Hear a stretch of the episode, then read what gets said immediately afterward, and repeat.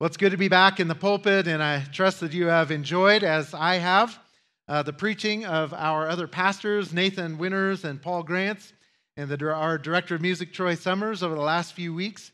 Um, it is good to hear from them, and it also gave us an opportunity in the background to prepare for VBS coming in and for the carpenters and all the other things. So, uh, very grateful for them. If you're visiting with us this morning, you are uh, joining us in a succession of sermons uh, that is preparing our church, Capital City Church, for a multi year preaching series that is going to walk through the entire life of Christ. We'll be in all four Gospels, bringing them together and teaching that which our Lord has taught. We're really looking forward to that. Lord willing, we'll be starting that series this Christmas, uh, as I have been saying. Uh, the Lord's Day lands on December 25th this year, and so we're excited to begin that series on the life of Christ on that day. Our current series, though, uh, leading up to the life of Christ, is titled Anticipating the King. Show how our Old Testaments foresee, foresee the coming of a king who will deal in righteousness and justice. Amen? So if you're visiting, that's where we're at, and uh, excited uh, to be with you this morning. Today's sermon marks the end of a six week long sub series that we have titled Beginnings. And so, uh, we have a, a near a number of small series within this series, anticipating the King, that is moving us towards Christ's coming. Uh, and uh, this marks the end of beginnings. It marks the ends. It marks the end of Genesis. In it, we have studied this series on beginnings. We have studied how God created the apple of his eye when he created Adam and Eve in his image, right? Bringing uh, incomprehensible value to human life. Um, he set Adam, we saw, uh, the man over creation to have dominion over it, giving him the responsibility to name every created creature, including his wife. We have seen that Adam gave up his dominion to another created being, a crafty and deceiving serpent, right? We uh, know later in Scripture that serpent is a fallen angel. His name is Satan.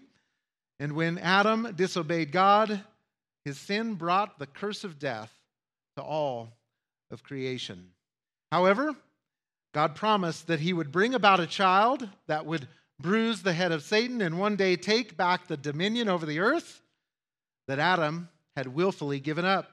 We have seen generations or genealogies and and we have not read through them, and you can say, Praise God at this point. We have not read through them. All right, have some more coffee. We have not read through them, but we have seen them.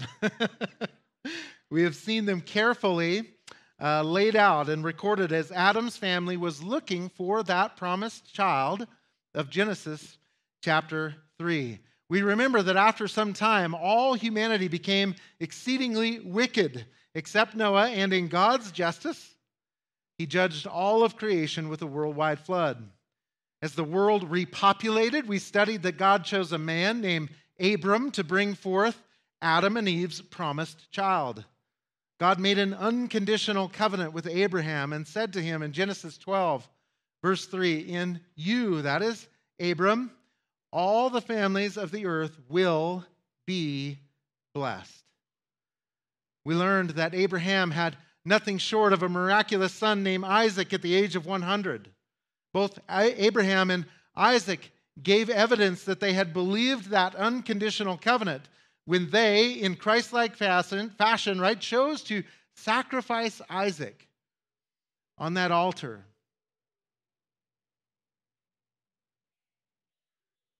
We've seen that Isaac survived that day, proving to be the promised son through whom the promised child to Adam and Eve would come. And last week we saw that Isaac would have sons, Esau and Jacob. And after stealing his father's blessing and wrestling with God, Jacob's name was changed to Israel and is chosen as the one whose child will one day take dominion back from Satan, who the New Testament calls the God of this world the God of this world. As we get ready for today, you'll remember that Israel had 12 sons through four different women. Now, I want to pause here for just a second and talk to you unmarrieds. This is not a good idea. 12 sons, okay. Four different women, not okay. We're not going to go over that story, but I'm going to tell you it does not work out well. Israel had 12 sons through four different women. Genesis 35, verse 22 through 26, uh, makes it very nice for us, records them all in succession, and says this Now there were 12 sons of Jacob, the sons of Leah, Reuben, Jacob's firstborn, then Simeon and Levi and Judah and Issachar and Zebulun. The sons of Rachel were Joseph and Benjamin, and the sons of Bilhah, Rachel's maid, were Dan and Naphtali, and the sons of Zilpah, Leah's maid, are Gad and Asher. Now, the question that we should be thinking about and should be resounding in our minds is which child of these 12 will the promised seed, the promised son of Adam and Eve, come through as we march towards a time and a coming of a king who will rule and reign in righteousness? Well, beloved, that question will be answered in our text today, chapters 37 through 50. So if you're not there, you can turn over to Genesis chapter 37 through 50. There's no way you're going to be able to keep up with me. I've never preached in my life 13 verses, let alone 13 chapters. So hang on. You can go there if you want. I've got a lot of scriptures uh, in our uh, for our board today, so you can just follow along, or you can try and keep up, whatever you like. But chapters 37 through 50, these chapters are a historical narrative of how God providentially kept his promise to Adam and Eve through his covenant with Abraham and the horrific events of his great grandson, Joseph. Although Joseph is the focus of Genesis 37 through 50, it is not his children whom the promised child to Adam and Eve will come.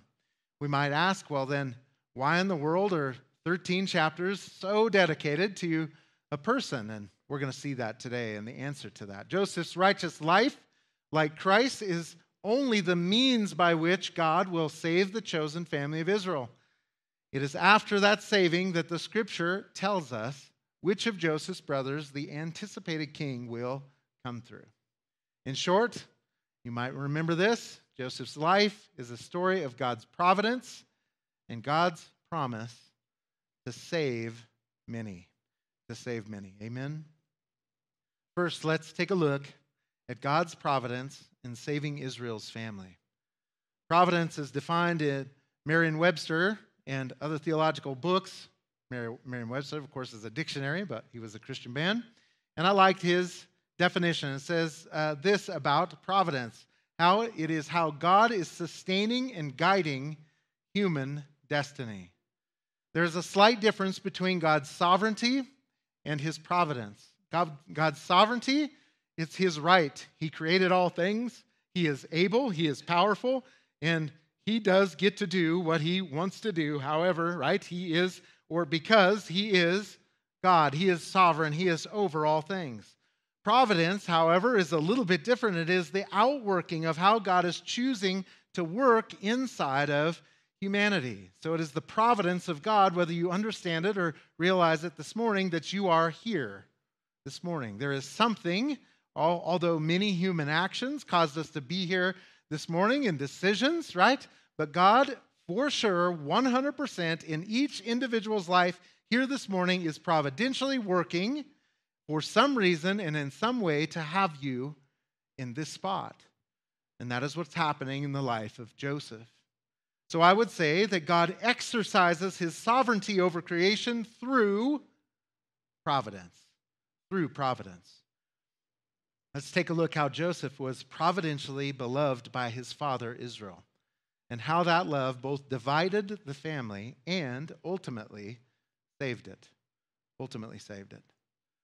One might think that growing up in a home where Israel's father, that was Isaac, loved Esau more than him, that Israel or Jacob would not repeat the same favoritisms that caused such division in his own home. Why is it that that happens to us in humanity so often? We repeat the types of behaviors that we saw in our home, and we may even despise those behaviors.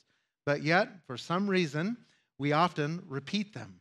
If we go back to Genesis chapter 25, verses 27 through 28, we see Jacob at this point. His name has not yet been changed to Israel, but we see his family uh, and the division taking form.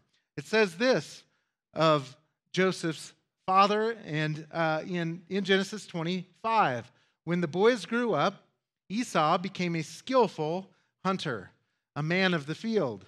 But Jacob, now named Israel, was a peaceful man living in tents. Now, Isaac, pay attention, what's the word there? Loved Esau because he, that is Isaac, had a taste for game, and Esau was a hunter, right? But Rebekah loved Jacob.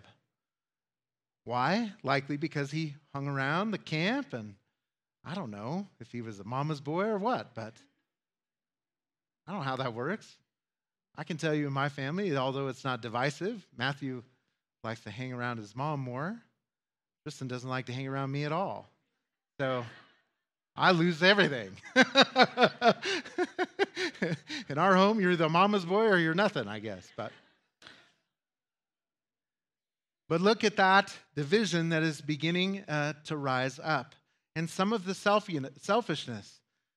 Um, we see here that Isaac loved Esau because he had a taste for game. It's interesting, right?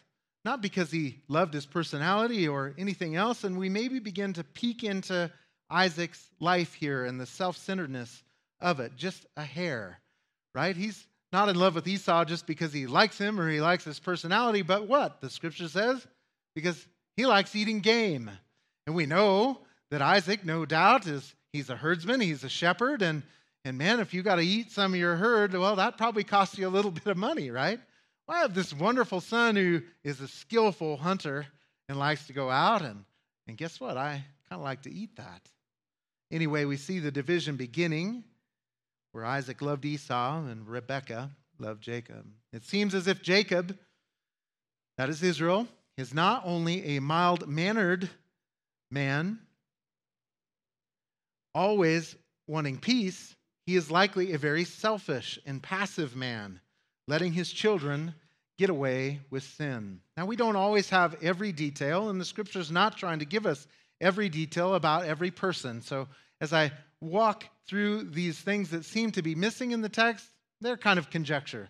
They might be a thing, they may not be a thing, but it is odd that they're missing. And Jacob seems to be uh, passive and he seems to be very selfish, letting his children get away with sin. A quick review of his life until chapter 37 reveals that Israel seems to have been silent, watching Leah and Rachel battle this out, right? This, this division that's in the home. You hear nothing at all from Jacob. Additionally, he seems to have been awkwardly silent when his daughter Dinah was raped and his presence was notably absent as his sons manipulate and murder a whole city's men over her abuse. Beloved, this passivity and desire for peace should remind us as parents, and listen here, as kids, of what Proverbs 29 15 says. The rod, this is correction, right? If you can imagine, in my house. When was this? In 1997, I think, I had the the, the, the great opportunity to go hunt in, in South Africa with my father, and, and we did some hunting, and that's great. I like to do those things. Uh, but when I was there, I purchased this ironwood spoon, and it was perfectly cupped like a hand, like this. And had a pretty long rod attached to it. And we found very quickly that it was the best spanking tool ever. It had a little bit of weight to it, right? And then it made a lot of noise, right? I don't know how much it really hurt, but it just sounded bad, right? Most of the time, we did not have to spank Matthew because he was so afraid of the rod that he was bawling before we ever got started. It was awesome. Tristan just gritted his teeth. Anyway, Proverbs 29, back to it the rod and reproof, right? So, physical pain, right? And reproof, telling your son, you are wrong, that is wrong. Do not murder, do not sleep with my wife, do not do all the things that Jacob's sons did. Don't do them. Reproof. Proverbs says that the rod and reproof gives wisdom, but a child who gets his own way brings shame. A child who gets his own way brings shame. And there's something we can learn from the text, if it be so, whether it's true or not, that he is uh, that Jacob is passive, right, and that he is selfish. I don't know. We, all we can do is look at some of the clues. But what we do know is this: a child who gets his own way will bring shame to the family. Fathers, mothers, children, expect that you should be corrected. Do the correcting. Do it right. Do it consistent. Love your children while you do it. And your children will not bring shame to your name. Amen? Don't be passive parents. And the other thing we can learn is to not show favoritism. To not show favoritism. It divides. Now, after all the previous passivity that we've seen, we find Israel, who himself had been at the center of the division caused by family favoritism. He is now committing the same foolishness with his sons. And guess what? It is causing the same problems. You guys have heard this said, and I think we're all guilty of it. Aim for the same thing, get the same results. So I'll have you, I'll wake you up again since I know there's no coffee in here, right? Aim for the same thing, get the same results, right? He has observed his father and the favoritism and the division that it brought into the family. He is now going to express that same kind of favoritism, and it's guess what? It's going to bring the same kind of division. The same kind of division. Genesis 37 3 says, Now Israel, that is Jacob, loved Joseph more than all his sons. He's committing the same sin, the same struggle that his father did because he was the son of his old age. The son of his old age is a reference to Israel's age when Rachel, his first love, would finally conceive and bear Israel's first son by her, that is Joseph, who we're going to be spending the rest of our time talking about. After I fix this time clock that tells me, hurry up. Hold on. Act like you didn't see that. So, here we are. The son of his old age is a reference to Israel's age when he has Joseph by his first love, Rachel. And the rest of the verse reveals that so loved was Joseph by Israel that he made him a very colored tunic. Some of your translations are going to say a coat of many colors, something like that. And the idea is that that, uh, uh, that Israel has taken the time and he has built a tunic. Most of the tunics in that age were built really for work, and the arms were cut off, and they were cut off at about the knee so you could work and lift up your legs and do things like that. But, but for somebody who was royalty or somebody who was uh, not going to work so much, the coat would come down to the arm and it would extend down to the ankles, and it would be uh, really both a symbol of that person's authority and also that they were not the ones who were going to do the what? The work.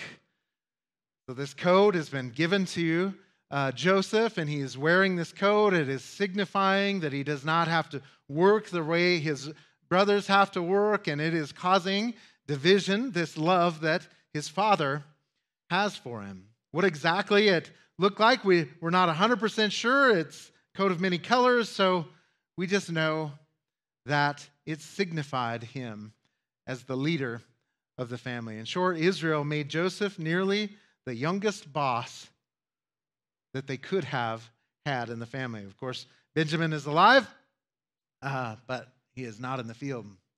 All right, so first we have seen that favoritism, that love that Israel had for his son. Second, we see that not only was Joseph loved more by his father Israel, but that favoritism, as we said, caused Joseph to be hated and rejected by his brethren. Genesis 37 4 says this His brothers saw that their father loved him more than all his brothers, and so they hated him. That's a strong word, right? They hated him and could not to him speak to him on friendly terms. Now, my mother always told me this, and I would imagine you have heard it this way or not. If you can't say something nice, go ahead, here's where you fill in. Don't say anything at all. Don't say anything at all. And we know uh, that Jesus would tell us in the New Testament that out of the abundance of the heart, right, the mouth speaks. And that heart is this idea of our internal language, right? I don't know if you're married or you will be someday or you have been for a long time, but I find myself, if I've been having an internal conversation with my wife for a week or two and haven't said anything yet, there's probably a problem, right? when you need to have that internal language, needs to work its way out in a positive way, and the more you stew on that type of thing, often the heated, the more heated it gets. And so, brother, uh, Joseph's brothers were to a point, right, where they could not even speak to him on friendly terms. Could not even speak to him on friendly terms. Beloved, the scripture is chock full of warnings about our speech. Jesus said, "The out of the abundance of the heart the mouth speaks." James in James chapter 3 verse 6 says this. And the tongue is a fire, the very world of iniquity. The tongue is set among our members as that which defiles the entire body and sets the fire, sets on fire the course of our life, and is set on fire by what? Hell. James would go on or say earlier in the chapter that we should be quick to what? Listen. And slow to what? Speak. And slow to anger. Have you ever noticed that in your own life? Right? Don't get in a hurry to talk. If you'll just listen to somebody's full thing, oftentimes that which we've been meditating on or struggling on in our own hearts, they'll work their way out. Just give people time to talk. Be quick to listen, right? Be very slow to speak. Don't get in a hurry. Don't be thinking about what you're going to say before they're done speaking. be slow to speak. And I don't know if you're anything like me, but I've experienced this no less than thousands of times in my life that when my mouth gets to running, I just get more and more and more angry, especially if I'm not listening well. Quick to listen, slow to speak, and you will be slow to anger. Slow to anger.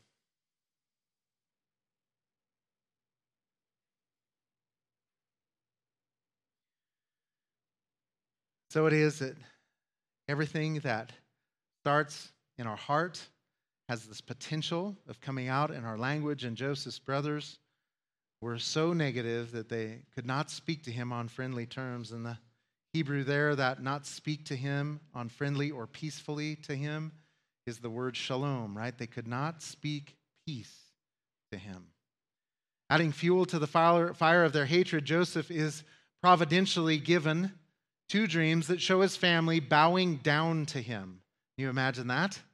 Show his family bowing down to him. That would be completely outside of the culture of the time. The oldest generally is going to get the blessing and he's going to run the family, right? Now we have the youngest and he shows up, right? And he has this dream. And I don't know if he's being prideful or not. I don't think so. It doesn't seem like Joseph's character uh, at all to be the type of man who would want to cause division. He's probably naive at 17 is just like, I had this amazing dream, and you all bow down to me. Go ahead and try it. Yeah, that'd make you a little nervous, and it should, right? You're going to bow down to me. So the dreams, he has two one about his father and mother, and one about his brothers. And the youngest appears to be the one who they will bow down to. Notice if you will, how the Holy Spirit guides Moses to make sure we understand the depth of his brother's hatred. In verse 4 of chapter 37, Moses writes that Joseph's brothers hated him. In verse 5, he writes, they hated him even more. And in verse 8, one more time, in just a matter of a few verses, Moses writes, for the third time, the Joseph's brothers hated him even more than the even more. Now, that's a lot of hate. It's tied to their speech, it's tied to what they're thinking about Joseph, tied to their selfishness. We can identify with all those things, can't we? So, beloved, we see, though, that in God's providence, Joseph, third, not only was Joseph providentially loved by his father, we see that he was obedient to his father, Israel's will. Genesis 37 14 says, Then he, that's Israel, said to him, Joseph, Go now and see about the welfare of your brothers and the welfare of the flock, and bring word back to me. So he sent him, right, from the valley of Hebron, and he came to Shechem. He came to Shechem. I think one of the most difficult things for especially a teenager to do, and sometimes even as adults, we struggle with authority and we don't want to do what we're told, but here we see the character of Joseph standing true. Listen, Joseph is no fool. He understands his brothers hate him. He quite surely understands the dynamic that is, is going on within his family. And now his father, for whatever reason, be it selfish, be it fear, uh, we have seen that Joseph had already, in verses 1 and 2 of chapter 37, had come back with a bad report of the two concubines' sons and told his father, and that enraged them, of course. I don't think that Joseph is necessarily a tattletale. I just think his, his conscience is, is, is, is so raw that he cannot stand to see his father and mother's name put to shame in the countryside. And so here he is again. He is sent to now the crew of brothers. And this is no small task, no small feat. He's being asked to walk about 50 miles as the crow flies. 50 miles. We might ask, why were those brothers so far away with the flocks? Maybe it's just that's where the food was at the time, or maybe uh, the whole reason that all this is happening is, is um, uh, that Israel understands that they should have been back by now. We don't know. We just really don't know. But we know that he's uncomfortable and he's going to send Joseph to go find out what is going on. It's about a 50 mile walk. The average person walks about three miles an hour. So if Joseph never stopped, he would arrive at Shechem in about 17 hours. It's likely he did not walk straight through, and he probably spent a couple of days to make the journey. You can imagine maybe it, I would send you out from here and say, uh, head on over to Laramie. That's about the walk. And to be honest, if you ever get a chance to go to Israel, and I hope that you do, you'll find that the terrain would be very similar to what is there. There are mountains, there are hills, there are valleys, and so although it's 50 miles as the crow flies, you got to go up those hills and you got to go down those hills and use those valleys. All of that would have given him plenty of time to allow fear to creep in fear to creep in. If I were him, I would likely have been thinking, I should not have shared those dreams, right? All this time, I probably shouldn't have said a word about those dreams. And maybe as he's walking along, he might be thinking, man, I am in big trouble here. I'm heading to these, these ruffian group of men who hate me, and it has been very clearly pointed out Maybe I should have not said a word about how they were acting before. Certainly all these type of fears would have, would have set in on Joseph. But yet he was willing to obey. It brings to mind this question Have you ever been in a precarious position as a Christian? Knowing that if you were obedient to your heavenly Father's will, it was going to cost you. Maybe it would cost you your friends, your job, or if you had been in a hostile country on a missions trip, it's very possible obedience to the Father could, like Joseph, cost you your life. Your life. is something we can look at and we can know Joseph understands the scenario. He understands the danger. He understands his father is asking him to do something, puts him in a very bad situation with his brothers, and yet he is obedient to his father. How are you doing in the obedience of your life, young men and women? Are you honoring your father and your mother? You've been in this situation. How did you do? Did you rise up at whatever cost, or did you shrink away and lose your Christianity? Beloved, times are coming, I'm telling you, in America and in our culture that will no longer stand for biblical values, that you could lose your livelihood over standing up and obeying your Heavenly Father. I don't think it's that far out, beloved. When you see the quote unquote conservative party accepting uh, all these genders, when you see the quote unquote conservative party saying no to biblical marriage, at some point in time, I preached this a number of months back, right? We will be just like Canada, who has been on the same path where every conservative recently voted that you can no longer tell somebody they are not the gender that they have been born with. It's illegal. We're on that path, beloved. It may be a close time that if you're a lawyer in here, that if you choose to take the path of biblical gender, you will lose your job. You will not have a firm.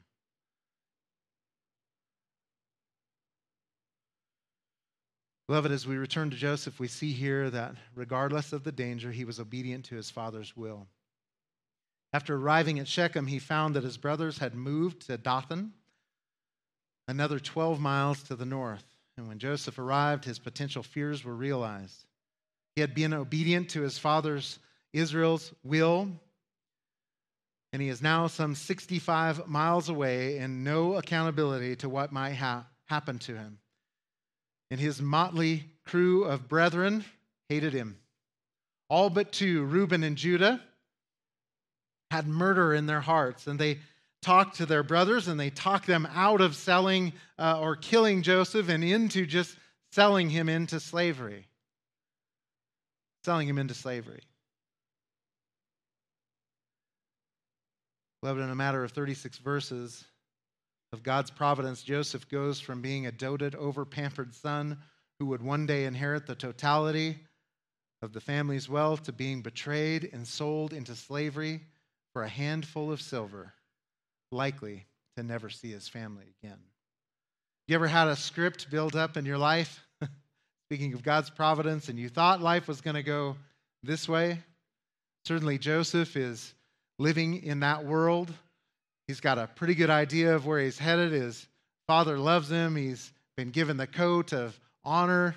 He's not working in the fields, right? He is, he is learning the family business, thinking all will be well. And in his mind and his heart, I don't think there's any malice here. He's thinking, I'm going to run this family. I have seen the dream, I have had the vision. And the next thing you know, in just a few days, he is sold into slavery and dragged to the south into Egypt. Never to see his family again. The next chapter, chapter 38, Genesis 38, verse 1, sometimes it seems a little out of place to us in the, in the events. Uh, but in Joseph's betrayal, Judah was so affected that Moses takes the time and he writes this down. And it came about at that time, and that's right after he is sold into slavery, that Judah, look at here, departed from his what? Brothers. He tried to say something about not having his brother murdered along with Reuben. He did it, he made his effort, but I don't know what it is. Maybe this is a moment of, of repentance or fear or rejection. We don't know. But what we do know is that at this point, he departs from his brothers. Chapter 38 is nothing short of a clear view, however, of Judah's immorality. And as we think about, we are following this line that is to, to this promise that is coming from Adam and Eve, and we must pay attention to why would Judah show up here in the narrative. And we find out just a little bit here in chapter 38. He becomes the father of twins. The firstborn is Perez, and the second, Zerah. Unless we think this odd story in the middle of the narrative of Israel and Joseph's life is out of place, let us consider Ruth. Ruth, chapter 4, verses 18 through 22. It is yet another genealogy. I'm going to read this one, though. It's not that long.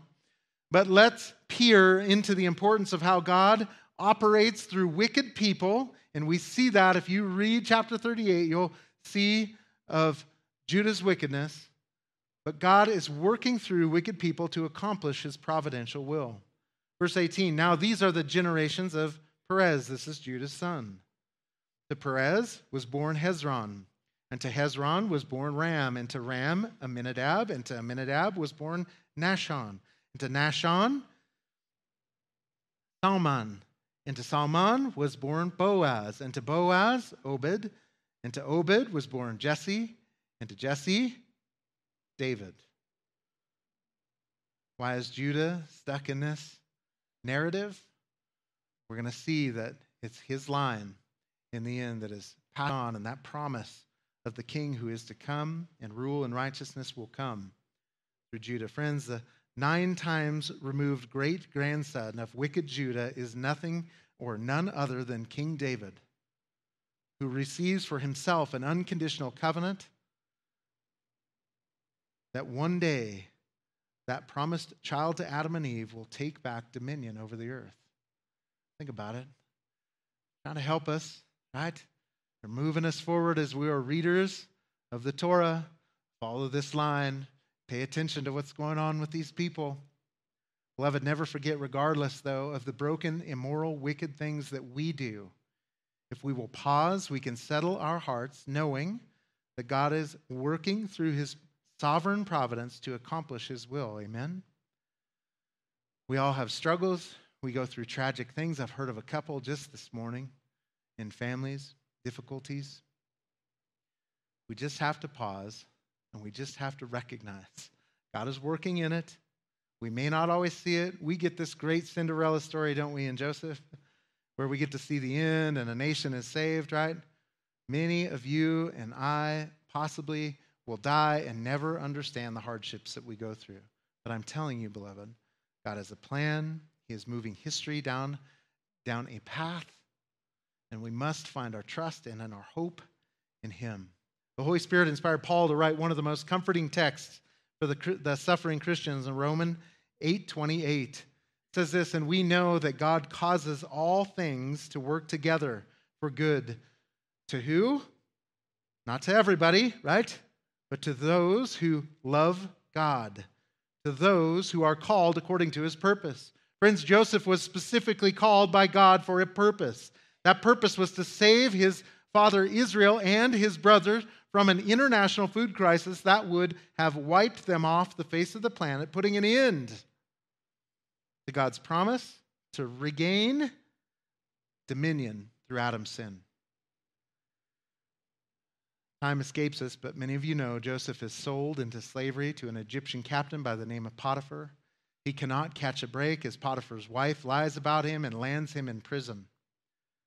However, after interpreting the Pharaoh's disturbing dream concerning seven years of bumper crops, right, of plenty, more than we need, followed by seven years of extreme famine, uh, famine Joseph, now 30 years old, you can do the math, been a slave and a prisoner for quite a while now, is released and elevated to the right hand of the most powerful king in the world. After the seven years of plenty and two years of extreme famine, Joseph is 39 years old when his brothers arrive in Genesis chapter 42, 1 and 2, records how they get there. It says this Now Jacob saw that there was grain. This is Israel, right? Israel saw that there was grain in Egypt and said to his sons, Why are you staring at one another? I don't know, it's kind of a funny term. Wish I knew Hebrew a little bit better and had the time, I would have dug into that. I'm guessing he's saying, Quit standing around here. We're going to die, right? That's what he's saying. Stop looking at each other. Things are not well.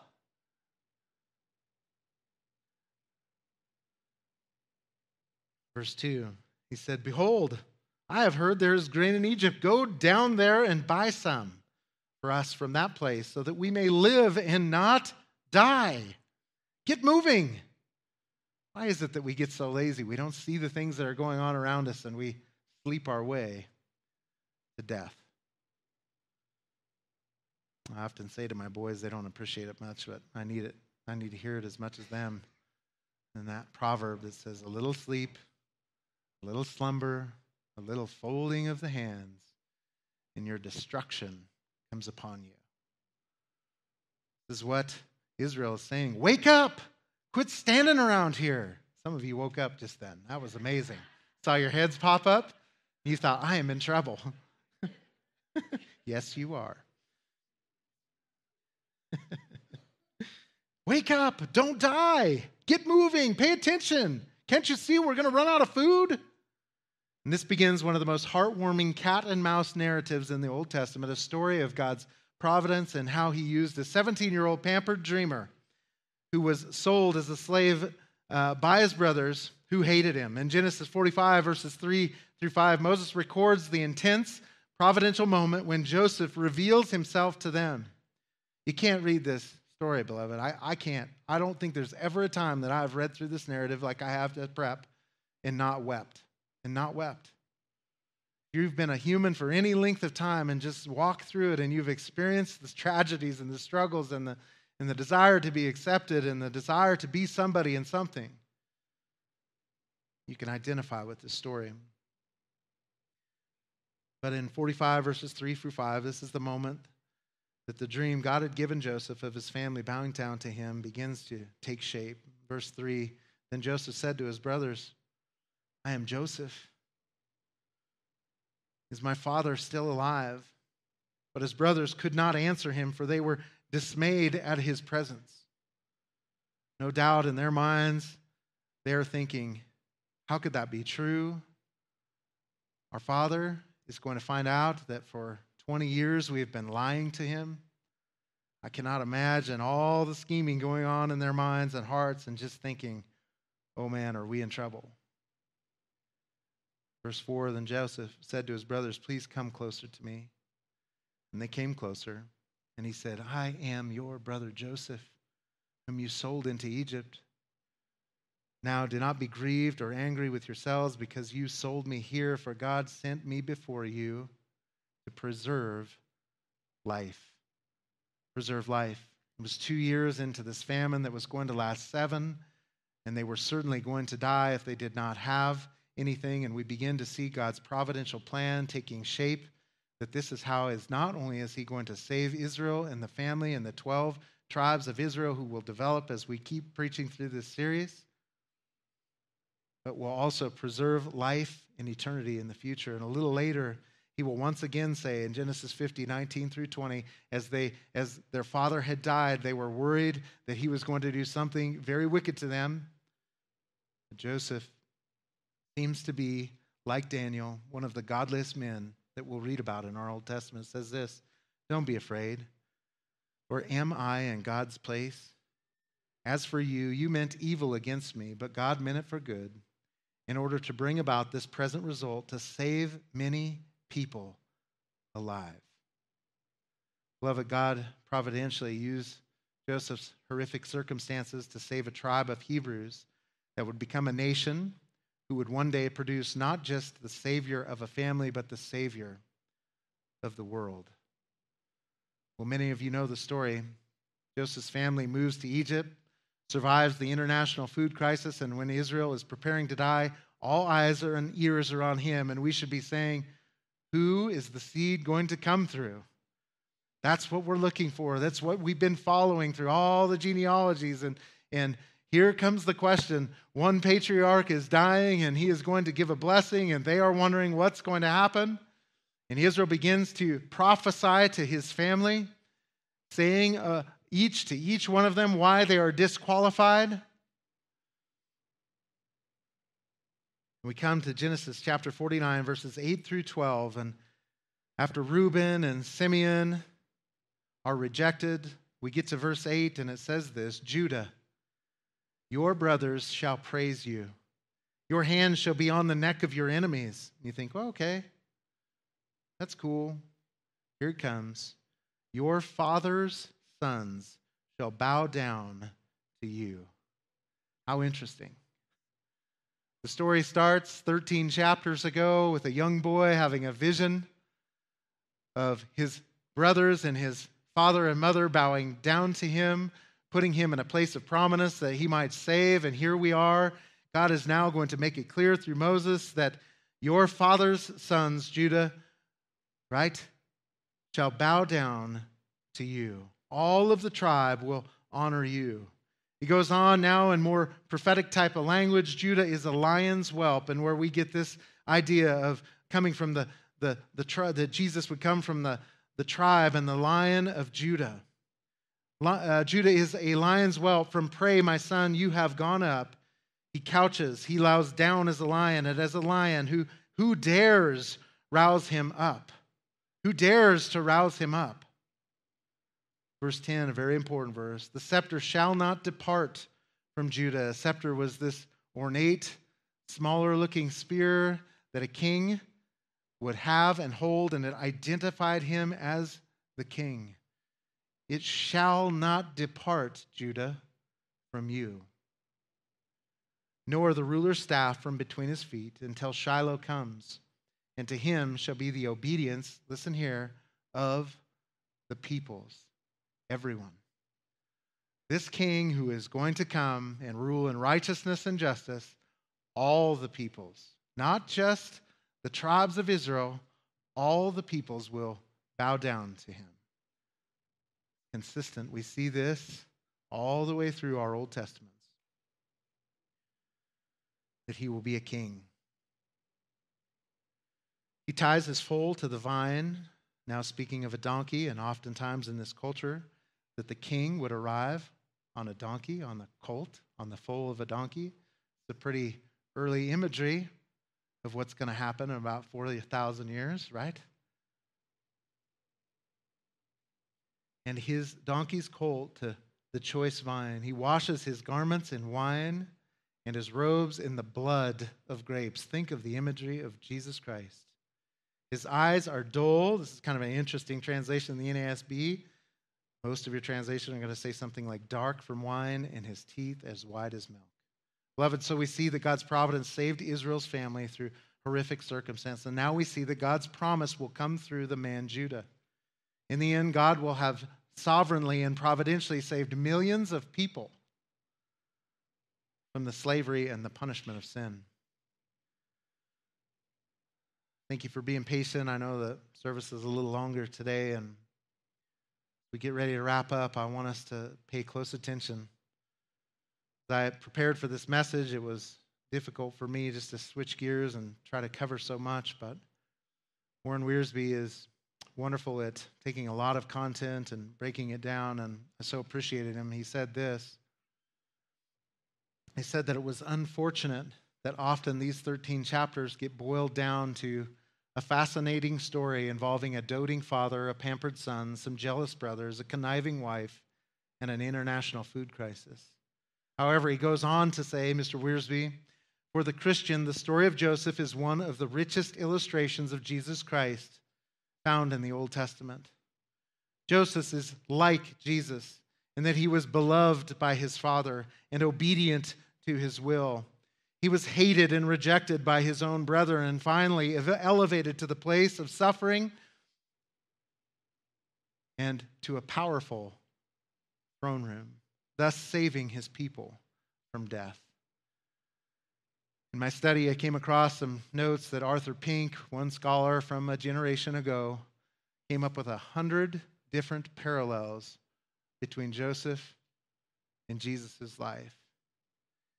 Here, Wiersbe boils it down, and we can say that God had so loved the world and so loved it that he gave his one and only Son, that whosoever should believe in him would have eternal life.